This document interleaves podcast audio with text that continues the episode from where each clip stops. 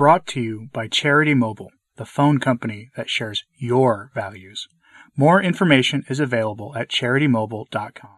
Today I have for you a bit of a history lesson from Michael Davies, who was writing about things happening in the contemporary church in America in the early 1980s. And he couches this, the state of the church at that time, which will sound eerily familiar to you 40 years later, he couches the discussion in the state of the church in the fourth century, in the work of St. Athanasius, and how there were bishops who did things that would have gotten them excommunicated and labeled as schismatics. He compares them to Archbishop Lefebvre in our time. Let me know what you think of this when you hear it, because this is going to be eye opening, because he's talking about the church in the early 1980s. Not much has changed since then. The Church in Crisis by Michael Davies. On February 27, 1982, an advertisement of what I consider to be historic significance appeared in the Cincinnati Enquirer. It had been inserted by two priests from the Diocese of Covington in Kentucky, Monsignor Edward Hickey and Father Henry Hack. Remember their names. They deserve our gratitude and our admiration. Monsignor Hickey and Father Hack had gone to the expense of inserting an advertisement in a secular newspaper in order to register a protest.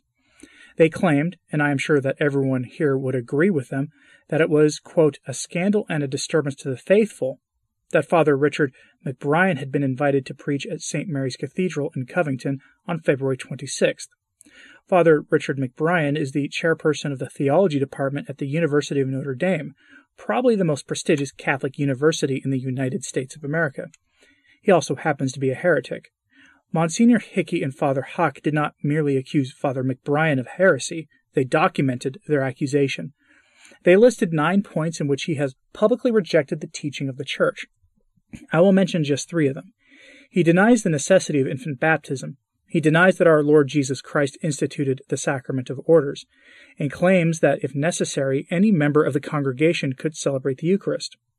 He denies that the James Martin sin and the use of chemical barriers to being fruitful and multiplying are intrinsically evil. The Sacred Congregation for the Doctrine of the Faith has declared that Dr. Hans Kung can no longer be regarded as a Catholic theologian nor function as such in a teaching role. Pope John Paul II approved this declaration and ordered its publication. On December 7, 1981, Dr. Kung gave a public lecture at the University of Notre Dame. Father McBrien introduced him to the standing room only audience as a fellow Catholic theologian. See the Wanderer issue for 14th January 1982. The insolent and cynical rejection of the judgment of the Sacred Congregation was loudly applauded. I can well imagine that the average reader of the Cincinnati Enquirer glanced at the protest of the two courageous priests with amusement, disdain, or perhaps bewilderment. How ridiculous, many of them will have thought, if they bothered to read the advertisement at all. Fancy anyone making a fuss over such trivialities in the closing decades of the 20th century. We are plagued by unemployment, recessions, and rising crime rates. We can travel throughout space, and we may all be destroyed in this Cold War at any time. Who really cares whether infants are baptized or not? If anyone wants to baptize their infants, well, the best of luck to them. If they don't want to, who cares? We care, of course. I am sure that society in general, many of our friends, and sometimes even members of our own families, think we are rather eccentric, somewhat peculiar because we care. Others would go further. They would call our views extreme, term us fanatics. Does that prove that we are wrong? Of course it doesn't. Cardinal Newman wrote, It would seem to be certain that those opinions which are popular will be ever mistaken and dangerous as being popular opinions. Those who serve God faithfully must ever look to be accounted in their generation singular, intemperate, extreme. They are not so. Cardinal Newman was willing to be accounted intemperate and extreme in his own generation because the motivating force of his entire life was what he termed the dogmatic principle, which he describes thus. That there is truth then, that there is one truth, that religious error is in itself an immoral nature, that is, its maintainers, unless involuntarily such, are guilty in maintaining it. That is to be dreaded, that truth and falsehood are set before us for the trial of our hearts, that our choice is an awful giving forth of lots on which salvation or rejection is inscribed, that before all things it is necessary to hold the Catholic faith, that he would be saved must think and not otherwise. He that would be saved must thus think, and not otherwise. This is what the dogmatical principle is about. It is an awesome matter, the one which must preoccupy us more than anything else in life, because our eternal destiny depends upon it. It is briefly a question of heaven and hell. The dogmatical principles concerned Newman so deeply because his whole life was centered upon the person of our Lord Jesus Christ. The fervor of his love for the Son of God shines through every page of his writing. And because Newman loved and cared for our Lord, he loved and cared for the truth. Jesus himself told us that he had come into the world to bear testimony to the truth. Art thou a king? then asked Pilate. Jesus answered, Thou sayest that I am a king. For this I was born, and for this I came into the world, that I should give testimony of the truth. Everyone that is of the truth heareth my voice. See the Gospel of John, chapter 18, verse 37. Every Catholic has a duty to uphold the truth. Each one of us must thus think, and not otherwise if we wish to be saved. But there are men in the church who have a particular and solemn obligation to uphold and defend the truth in public. These men are known as bishops. St. Paul wrote to his beloved disciple Timothy, who had become bishop of Ephesus, and warned him of his responsibilities toward the truth. This admonition has never been improved upon as a summary of the duties of a bishop. It could not be. Quote, I charge thee that before God and Jesus Christ, who shall judge the living and the dead, by his coming and his kingdom, Preach the word, be instant in season, out of season. Reprove, entreat, rebuke in all patience and doctrine, for there shall be a time when they will not endure sound doctrine, but according to their own desires they will heap to themselves teachers, having itching ears, and will indeed turn away their hearing from the truth, but will be turned into fables. But be thou vigilant, labor in all things, do the work of an evangelist, fulfill thy ministry, be sober. They will heap to themselves teachers having itching ears, and will indeed turn away their hearing from the truth. They will indeed. They will invite Hans Kung to lecture in Notre Dame University, in Notre Dame, which means Our Lady. Hans Kung lecturing at a university dedicated to the Mother of Incarnate Truth. I will not speculate upon the fee they paid him. They will also invite Richard McBrien to preach in St. Mary's Cathedral, Covington, Kentucky, a cathedral dedicated to the Mother of Incarnate Truth. A cathedral the word is derived from a Greek root meaning chair, for in every cathedral is the cathedra, the chair on which the bishop sits to preach sound doctrine and rebuke error in season and out of season. But there is no bishop in the Diocese of Covington. Is the see vacant? Some of you will be asking. And if you are not, then, then you ought to be. Did the bishop know of the invitation issued to Father Richard McBrien, chairperson of the Theology Department of Notre Dame, an evident heretic, how come priests of the diocese had to insert an advertisement in the secular press denouncing his visit? Surely this is the bishop's job. There is indeed a bishop of Covington. The see is not vacant. His name is William A. Hughes. He did indeed know of the invitation issued to Father Richard McBrien. And how did he, quote unquote, fulfill his ministry? Bishop William A. Hughes of Covington, Kentucky did not reprove, rebuke, or even entreat Father McBrien. He did not protect his flock from Father McBrien. No, he praised Father McBrien. He endorsed him. He approved him. Here is the manner in which he fulfilled his ministry as the successor of the apostles. Bishop Hughes responded to the protest as follows quote, a man who, like Father McBrien, has been past president of the Catholic Theological Society of the United States of America, surely has the high regard of his peers.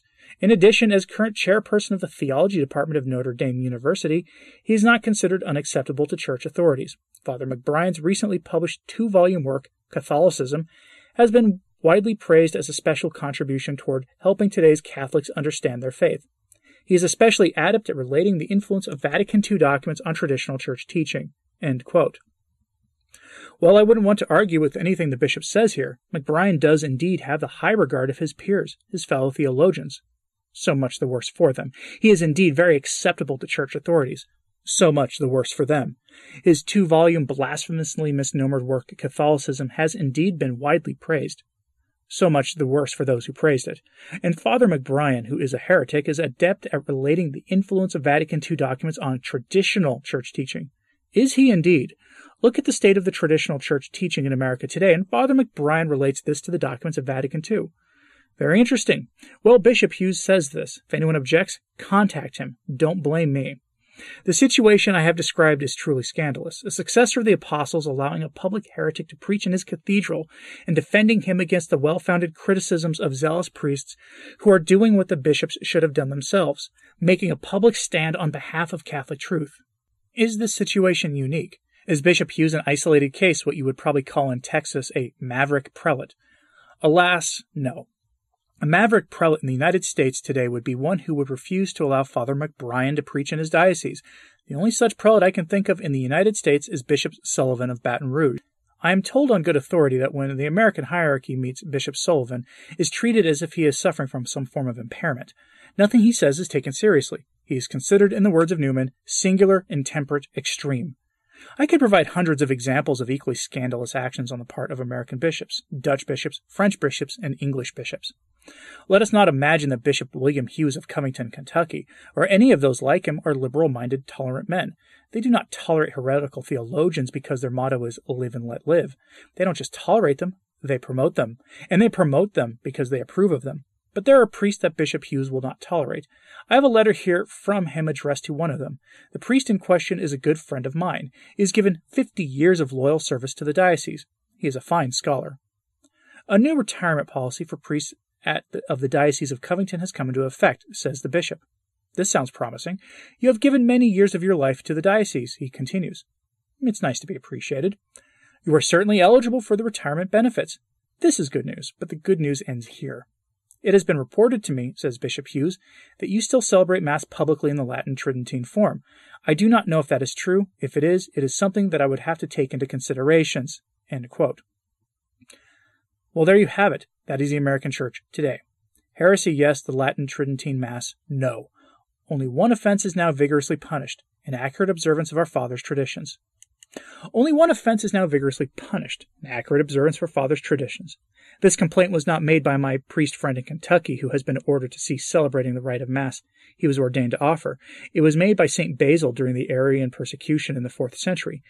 Yet the situation that I have described is by no means unique.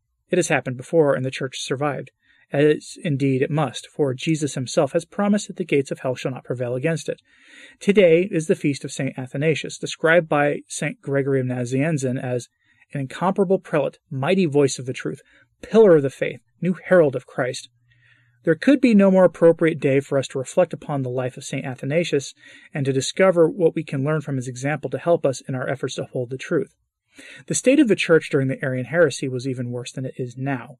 There are countries such as Poland, Lithuania, and Japan where, to the best of my knowledge, Catholic orthodoxy is upheld. But in the fourth century, according to St. Jerome, the entire world groaned in astonishment to find itself Arian.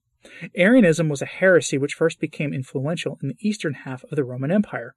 The heresy was not new. It claimed that our Lord Jesus Christ, the second person of the Blessed Trinity, is not really God in the sense that the Father is God. But in its initial stages, the proponents of the heresy were careful not to make this blasphemy absolutely specific. Ambiguity was their weapon.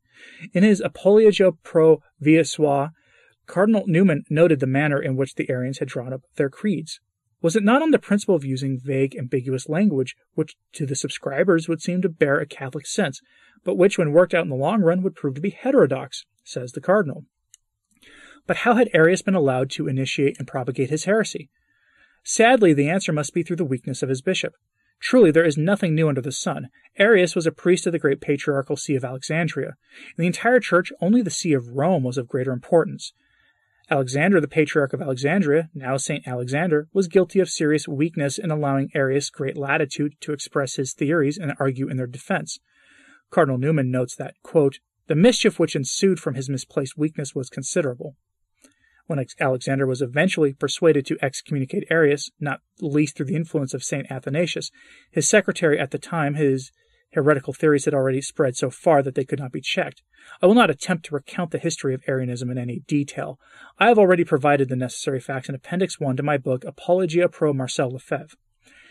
Arius was condemned by the Council of Nicaea in 325, but the movement did not disappear, it simply went underground, as did modernism after its condemnation by Pope St. Pius X. It reemerged with a new leader, Eusebius of Nicomedia, when reading the history of Arianism, one finds references to a Eusebian doctrine or a Eusebian formula. This means an Arian doctrine or an Arian formula expressed in cunningly ambiguous terms. Eusebius was far too shrewd to attempt any direct reversal of what had been decreed at Nicaea. The new policy was to propose, in place of its rigid and unmistakable definition, new formula purposely vague and all embracing, which Catholics could interpret in a traditional sense, and the Arians in an Arian sense. so the Arians would be able to remain within the church. Eusebius was able to win the support of the Emperor Constantine, and after his death in 337, of his son Emperor Constantius II. The support of the emperor was decisive. Catholic bishops were deposed and replaced by Arians. By this time, Athanasius himself had become Bishop of Alexandria. He, more than any other individual, upheld the teaching of the Council of Nicaea that Jesus Christ was divine, true God, true man, the second person of the Blessed Trinity. Athanasius had been the chief force at the Great Council. It was the chief object of Eusebius to displace him from the see of Alexandria. Repeatedly he was accused to the emperor of serious crimes. One peak packed council after another declared him deposed. These were, of course, regional councils of bishops and not general councils of the church. Twice the emperor replaced him with an Arian. Five times he was exiled, and at one time, with a price on his head, he spent seven years lost from sight in the deserts to the south of Egypt. How appropriate is the epistle for today's feast. Do you remember Cardinal Newman's warning, which I quoted a few minutes ago, that those who uphold the truth will always be in a minority, and that they will be rejected by the compliant, self assured majority? Let me quote a few sentences from the epistle for today's feast. In all things we suffer tribulations, but we are not distressed. We are straitened, but we are not destitute. We suffer persecutions, but are not forsaken. We are cast down, but we perish not. We suffer persecution, but we are not forsaken. We are cast down, but we perish not. What words of inspiration, what words of comfort to traditional Catholics in this present time of tribulation. In choosing this epistle for the feast of St. Athanasius, the Church clearly intended to apply these words to the great saint himself, the father of orthodoxy, as he is rightly termed. It would not be true to say that St. Athanasius was the only bishop in the world who upheld the divinity of our Lord.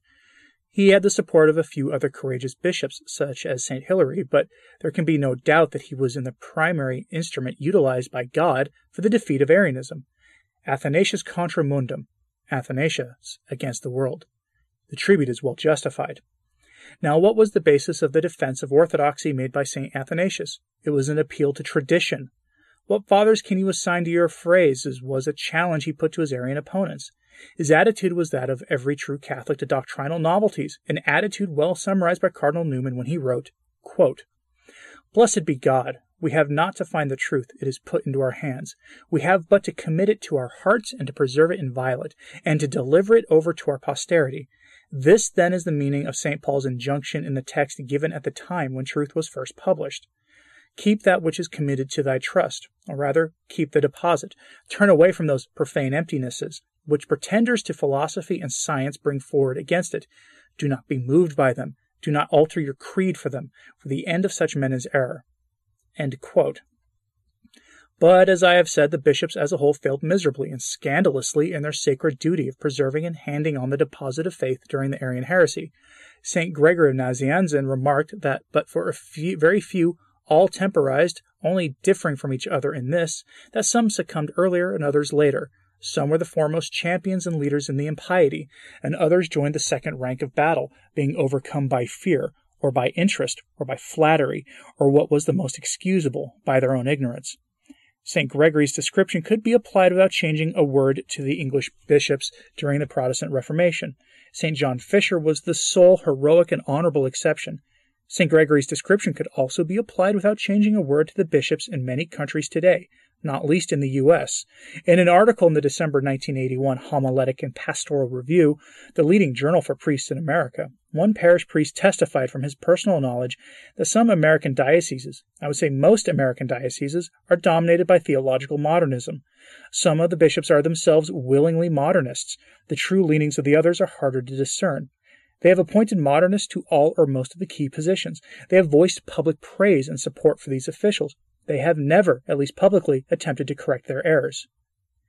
In about the year 372, St. Basil wrote, Religious people keep silence, but every blaspheming tongue is let loose. Sacred things are profaned. Those of the laity who are sound in faith avoid the places of worship as schools of impiety, and raise their hands in solitude with groans and tears to the Lord in heaven. Do we need to change one word of this description to describe the state of the Church in so many parts of the Catholic world today? In my own case, I lived a two minute walk from a Catholic church where I served the early Mass each day for many years. That church is very dear to me, not least for the memories it contains of the saintly priest who was such an inspiration to me. But now the tabernacle has been removed from the high altar. Women distribute communion in the hand to a standing congregation. Ludicrous ditties replace the Gregorian chant that I once knew. And I am told that recently, as a special surprise, the congregation sang Happy Birthday to the new pastor during the Mass. Each Sunday now, I make a long journey across London by public transport to this chapel which the Society of St. Pius X has just purchased. This causes me no particular hardship, but there are elderly and infirm people who make even longer journeys. There are even those who are crippled and blind, but they feel that they must avoid their parish churches as places of impiety. Did not Pope John Paul II feel it necessary to apologize to us for this impiety in his letter Dominicae Cenae, dated 24th of February 1980? He begged forgiveness in his own name and that of the entire episcopate for everything in the application of the liturgical reform which, quote, may have caused scandal and disturbance concerning the veneration due to this great sacrament. We must admire the honesty and humility of the Pope in making this astonishing apology. Indeed, it must be one of the most astonishing statements ever made by a Pope in the entire history of the Church. But what notice have the bishops of the U.S. taken of him? None at all. Absolutely none at all. And what has the Pope done about the fact that the American bishops have defied him? Absolutely nothing. I don't know how many of you have ever heard of Dame Edith Cavell, an English nurse executed by the Germans during the First World War. She is remembered not only for her courage and her patriotism, but for words which even surpass these virtues. Patriotism is not enough. I feel that we must pr- say to the Pope, with all the respect and veneration due to the successor of St. Peter, Apologies are not enough. Admonitions and exhortations are not enough. What we want is some action, and the most urgent action at present is the removal of the weak or heretical bishops who are leading the Catholic Church in the United States into schism. In the issue of Homiletic and Pastoral Review, which I have just mentioned, the editor, Father Kenneth Baker, S.J., for whose courage and integrity I have great admiration, expressed the fear that a, a quote unquote American church, separated and independent of Rome, is just around the corner. I disagree with Father Baker. I don't think that an American church, schismatic in nature, is just around the corner. I think that it's here already. What we are supposed to call bishops who allow heretics in their dioceses then praise and defend them against the protests of the outraged faithful. I can't think of a better word than schismatic to describe them. I also think that St. Gregory of Phrase, foremost champions and leaders in the impiety, is also very applicable. I understand that here in Texas you have some rather more forceful expressions to describe the bishops you are afflicted with today, but the ones I have heard appear more suitable for private conversation. One advantage of our present situation over the handful of Catholics during the Arian heresy is that at least we are not subjected to physical persecution in most cases. There have, of course, been examples of physical harassment. Father Yves Normandin was locked out of his church. Have you read his story? If you haven't, you ought to. He is one of the greatest fighters for orthodoxy in the church today. What then are the weapons used today against those who remain faithful to tradition? Bishop Rudolf Graber of Regensburg in Germany has given us the answer. Quote, what happened over 1600 years ago is repeating itself today, but with two or three differences. Alexandria is today the whole universal church, the stability of which is being shaken, and what was undertaken at that time by means of physical force and cruelty is now being transferred to a different level. Exile is replaced by the banishment into the silence of being ignored. Killing by assassination of character. And it is not simply such traditional priests in these among us here tonight who suffer this form of persecution. There are others equally committed to orthodoxy who are attempting to uphold truth with the official structures of the conciliar church. But much as I respect and admire them, I fear they are fighting a losing battle. They can do no more than achieve a holding operation. They are being ruthlessly and systematically purged. I know some of them. I could give you names. So could Father Bolduc. This type of pastor can be called a papalist priest. One of them wrote the article in the homiletic, which I've already cited several times. This is what he has to say about those like himself. Quote, in his diocesan context, the papalist priest is a pariah, the butt of obloquy, of condescending pity, barred from any positions of influence, sent away to small enclaves, usually isolated rural places where he can do the least quote unquote damage. End quote. Barred from any position of influence. This is the terrible truth. A priest who displays the least inclination for orthodoxy has no hope of becoming a bishop in the American church today. So the situation is going to get worse and worse. I apologize for the gloomy prediction, but I don't think anyone here would want to challenge it. In fact, I don't think it can be challenged. And if we start thinking about the priests who are emerging from American seminaries today, well, let's not think about it. It's too depressing. I have not yet spoken to you about Pope Liberius, whose pontificate lasted from 325 to 366. He has uh, the unenviable distinction of being the first pope in the history of the Church not to be recognized as a saint. Initially, the Pope defended Athanasius and defended our Lord's divinity with great courage, but he was subjected to great pressure and eventually gave way, subscribing to the excommunication of St. Athanasius and signing an ambiguous formula which could be interpreted in an Arian sense.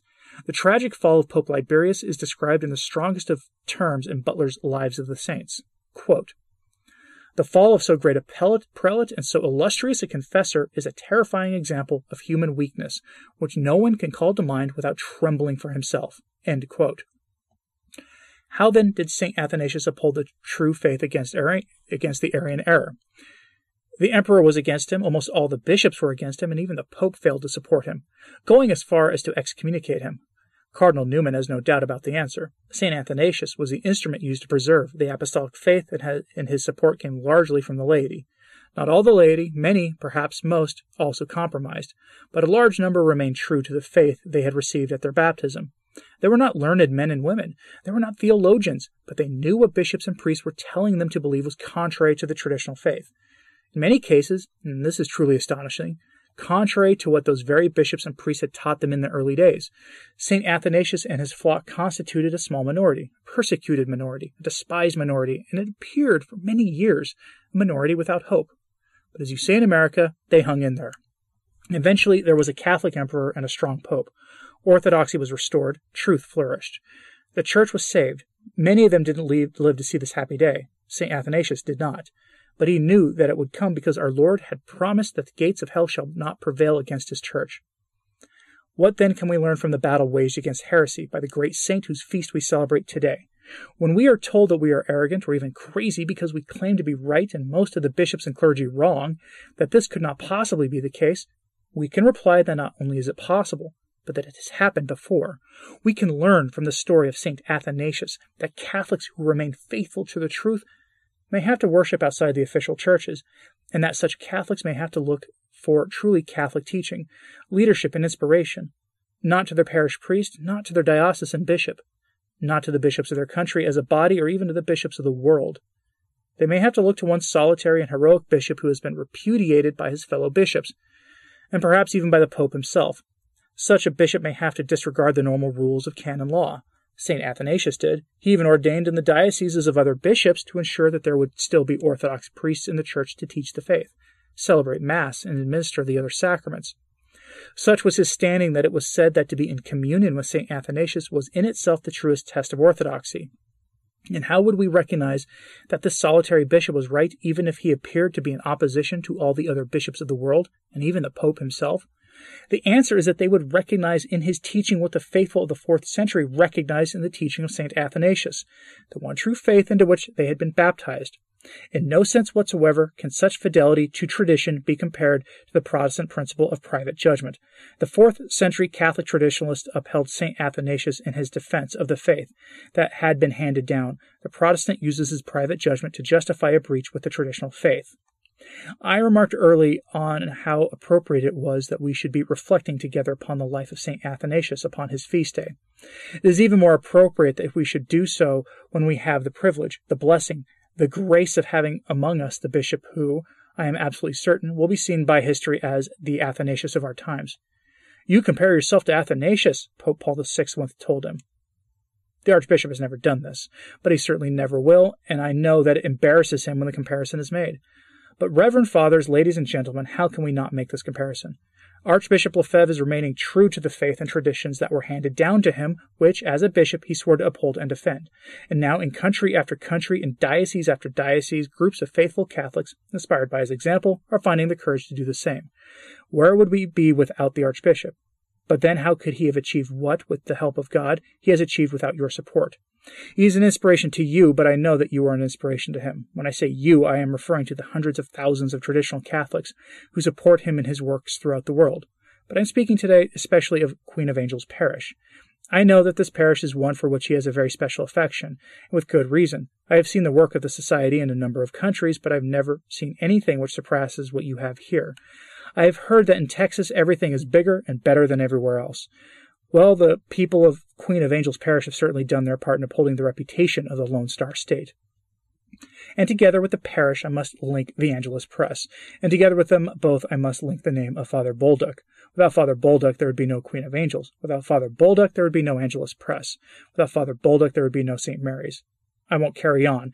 If I gave a list of all of the other that this priest has achieved in America, we would be here for hours. I can cannot think of any other individual in the U.S. who has done more to ensure that the traditional faith is kept alive, with the exception of Mr. Walter Matt and the valiant apostle he has conducted with his journal, The Remnant.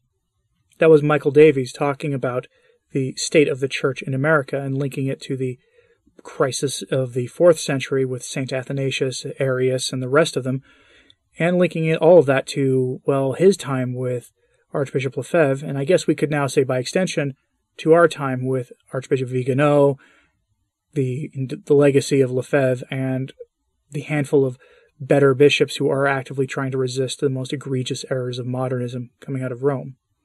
I'm curious what you think of all of this. So let me know in the comments what you thought of this. Like and subscribe if you are if you like this kind of content, and share this on social media because that really does help. As always, pray for the church. I'm Anthony Stine. Ave Maria.